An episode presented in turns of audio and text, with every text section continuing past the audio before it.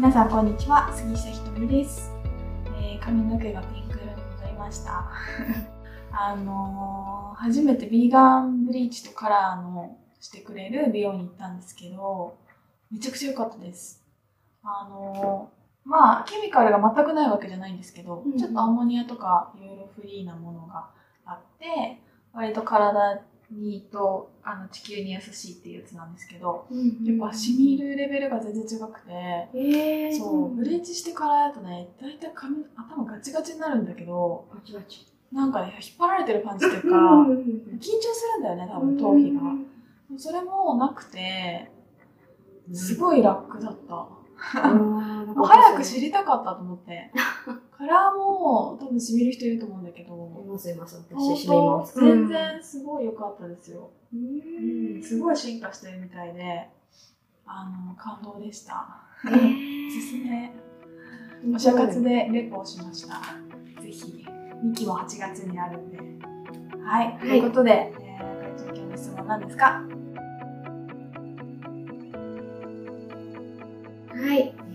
育てをしているとつい自分のことは後回しになりますうん。スピリチュアルな学びは子育てと両立できますか？なんかさ、私はスピリチュアルはうん土台だから、世界はどうなってるかっていうあ土台だから、両立の意味がちょっとわかんないかもしれない。仕事とうん。家庭との両立とかあるけれど、うん。スピリチュアルスピとリチュアルなものって、スピリチュアルな感覚があって、その上にビジネスとか家庭が、てか自分の人生があると思うから、うんうんなんか自分と向き合ったりすることもあるじゃないですか、スピリチュアルなことをしていくときに自分はどう,、どう感じてるのかなとかいうときにどうしてもこう子供のことがよぎって、なかなか自分のことに集中ができないよえー、でもさ、これってさ、多分全部そうだと思うの。仕事が忙しくて、うん自分の内側に向けられない人もいるわけじゃん。うんうん何やっててもそうなわけよ。うんうん受験勉強が忙しくて自分のことちゃんと考えられないとか、うん部活が忙しくてとか、うん習い事が忙しくて、で社会人になって社会に出て、もう土日は疲れて寝ちゃうから、で、結婚して、家のことが大変で、で、ビジネスしだして両立が大変で、子供産んだら大変でってなっていくじゃない？で、もちろん、子育てってちょっとやっぱり別じゃない？コントロール外すぎるもの、要素がすごい多いから、それと比じゃない大変さがあると思うんだけど、でも男の人でもさ、子育てがないけど自分に内側に目を向けたことがない人っていっぱいいると思うの。忙しくて。そうですねそう。ってなった時に、どうやって、どう生きていきたいかってことが問われるだけな気がするのも。で、例えば私もさ、いろいろ、いろんな日々のことがあるんだけど、自分の内側に目を向けない時に、全てがやっぱ歪んでくる感じ。うん。ああ、旦那さんとうまくいかないなとか、ビジネスがうまくいかないなとか、クライアントさんとのやりとりがどうとか、なんか、あと、まあ、そこまで私行く前に気づくけど、でも自分がやっぱおかしいなってなってくるのよ。で、その不快感を放っておけないようにはなってるの。あーはいもう気持ち悪いから。あ、これ絶対このまま行ったらいいことないわってわかるから。だから、なんかそれは自然ともうそう、そうするのね。うんで、私ちょっとまだ子育てしてないかわかんないんだけど、おそらく多分子供を預けて、時間を取るなうり、ん寝てる間になんかするなりは、すると思う。で、例えば、スピリチュアルな学びでも講座を受けてることで、知識は入ってくるんだけど、自分で内側に目が見向けれないんだったら意味ないじゃん。で優先順位が講座を見ることとか講座参加。で、それで自分の内側に目が行くものだったらいいよ。いいようんそうじゃなくて、なんか新しい、なんかいろんな知識を入れる感じなんだったら、もうこっちが第一優先だよね。だから結局、子供が一番ななるとするじゃん。子供が一番、自分が二番になってないの。多分みんな。子供が一番、講座が二番、三番目が、なんか、家事。四番目旦那さん、五番目自分なんだと思う。うんってことは優先順位が自分のが低いじゃん。で、そこってアレンジ可能なはずなの、多分。で、なんでかっていうと、例えば私別に子供いないけど、食洗機使ってるし、うんルンバ入れてるし、うん洗濯はドラム式で乾燥までするわけ。うんでそれをやってて仕事できると思うの。干したり、自分で掃除機かけたり、お皿洗ってる方、自分でやっちゃった方が早いとかいう人いるけど、そういう話じゃないのよ。は、早いとかじゃないの。その分の体力を何に使うかだから、ルンバは時間かかるんですよ。でも、その間に出かけたりうんできるわけじゃん。うんで、スーパー行くっていうのもまあまあ大変だから、私、ウーバーイーツでめっちゃスもう食材頼むの。私好きなオーガニックスーパーが、ウーバーに登録されてるから、そこでも全部選んで、もう玄関まで持ってきてもらうの。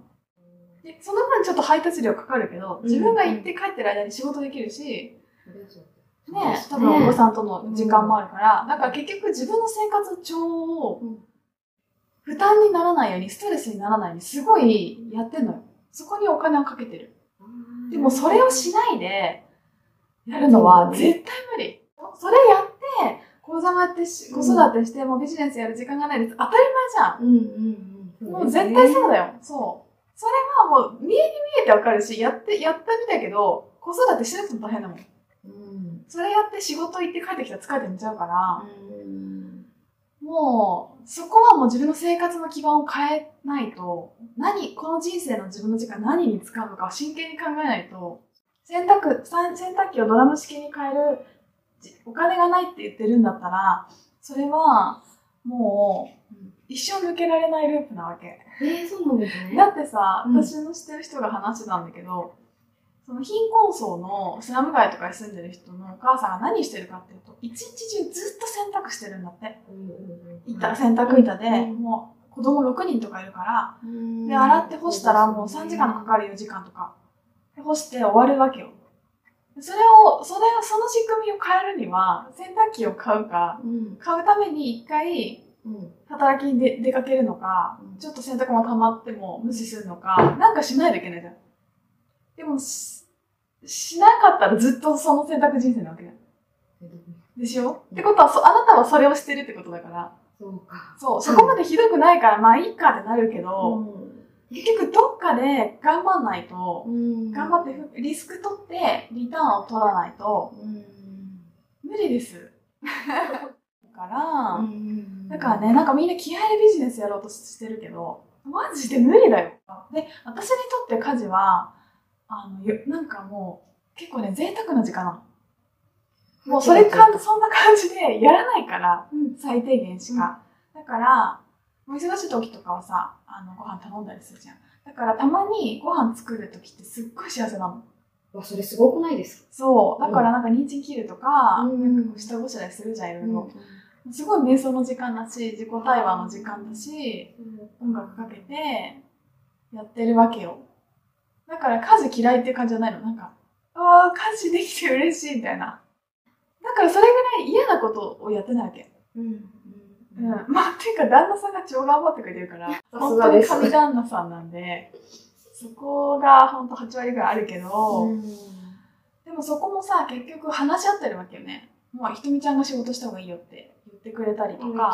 そうそうそう、分かってくれてるし、それは自分をがどうやって生きていきたいかと、うん。向こうがどうやって生きていきたいかを話し合って、二人で作ってるパートナーシップだから、うん。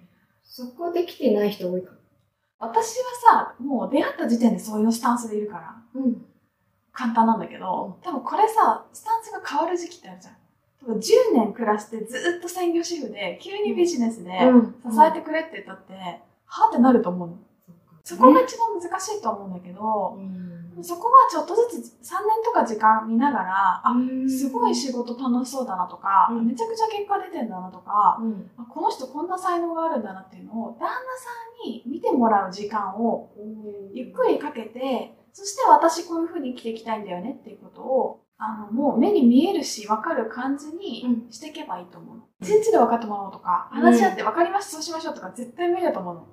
ね。うん。だってさ、男の人ってじずっともう仕事で人生かけてる人がほとんどじゃない、そうですね。それをさ、やるって、じゃあ家のことどうなるのって思うと思うし、子供のことどうなるのって不安になるのは当たり前だから、そこはもう自分だってさ、ちょっとずつシフトしてきてるわけじゃん。なんかもう、専業主婦疲れたなとか、面白くないな、私なんかやりたいな、で12ヶ月3ヶ月経ってあなんかこんな仕事したいかも、うん。講座行ってみようかな、うん。半年経ってで受けて1年後にとかって自分も心の準備してるわけじゃん。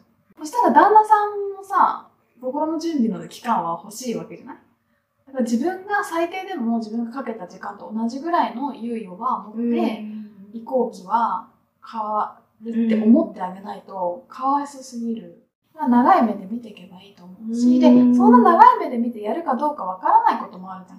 はい。でもさ、それも人生っていうか、うん。そうやってやってみながら、やっぱりでも、こっちが楽しかったとか、で、いろいろやってみる時期もいいし、うん。やってみてやめて家事に戻った時期もあっていいし、うん。で、また数年後に戻ったっていいし、人生自由だからさ。でも本当この家事の話は、もう最低限そこは整えてください。自分に自己投資だと思って。うん。すごいわ最初もうルンバを見てるとイライラしてたの、私。もう、そこずっと言ってるけど、もうゴミないからみたいなのとか、なんか、このお皿をこうやって食洗機入れてる間に洗い終わるかなとか。でも、すごい観察して思ったのは、速さじゃない、速さを選ぶんだったら、人生変わんないわと思って。うんそう。だからちょっと出かけてる間にルンバを全部かけて、うん食洗機セットして外出てくとか、なんかその間になんか作業するとか、うん。自分の時間と体力の温存。うん。うん。ちゃんとかけた方が早いわとかは、ずっとそれやってたの人生変わんないのよ、マジで。だからやってもらうこと、時間がかかってもいいから人にやってもらう楽さをうん。インプットしといて、うん。そうそう。これも慣れだから、私もなんかね、2年ぐらいかかった。なんか感心しちゃうんだよね。えー、みたいな。ずっとそこにいてずっと壁にぶつかるじゃん、みたいな。でも、戻しに行ったりするじゃん。なんか何してんだろう、自分、みたいな。でも、ちゃんとそこの家から出出たりとかして、監視しなかったら、マジで綺麗になってるのよ。だから、は完全に任せるって超大事な気がするの。はーい。大事。そう。なんか、私が思うようにやってくれないから、もう、もうダメでした。かけた方がいいとかなると、ずっと一緒マインドセット変わらないんですよ変わらね。ないですね。うん。ということで、スピリチュアルな両立に関しては、私にとってスピリチュアルは、すべてのものが一つであって、すべてのものは自分が想像してる。そして自分が自由自在に世界を作れるっていうのが、スピリチュアルの考え方の根底だから、それと何かを両立するっていうものはまずない。その前提で、自分と家族とビジネスと家庭と子供とってあるから、うんうんその感じで捉えていくと、こうだよね、こうだよねって全部考えてるだけだから、そのスピリチュアルなビジネスとか、講座を受ける時間がないとかだったら、それは物質的に家庭、家事の時間が、多分すごいあなたを占拠していると思うんで、もう、機械に頼りましょう。はい。そう、慣れて、慣れないし、もうイライラするんだけど最初。でもそのそコンフォートゾーンを超えてください、本当に頑張って。マジで洗濯機を本当に一回ドラム式にして、全然変わるから、マジで人生。何、何してたんだと本当に思う。あの時間って何だったんだろうって感じだよ。本当に。ふわふわになるし、タオル。なんかガチガチにならない？タオル、早期みたいに。もうふわふわですから、ふわふわふわふわだから、お願い。お願いだから導入してください。私はちなみに最初買えなくて、中古で買いました。うんうんうんうん。中古で安くて、いね。うんなんか数回使用しただけみたいなうんうんやつをあ見つけて、ねリサイクルショップで、うんうんそれで導入したんですよ。だから新品買わなくていいから、うん一回入れてみうんうん。人生入れてみよあとル、ルンバも、最初結構5000円の入れたのよ。そうでも結構ちゃんと仕事するよ。ううんん。なんかベッドの下の掃除機かけれなくて導入したんだけど、もう壊れちゃったんだけど、それででも、1、2年ぐらい、3年ぐらいかな。うん頑張ってくれました。だからルンバ高いとかイメージもあれだし、で食洗機も私入れたやつ3万ぐらいしかしてない。へー私は一人暮らしのちっちゃいやつだから、うん今それで2人でもいけるけど、うんだからなんか、10万、40万とかがかかると思ったら違うから、うん中古でもいいじゃん。うん安いやついっぱいあるから、気にならない人は。はい。なので、残された体力を何に使うのか、真剣に考えることをお勧めします。はい。ありがとうございますありがとうございました。バイバイ。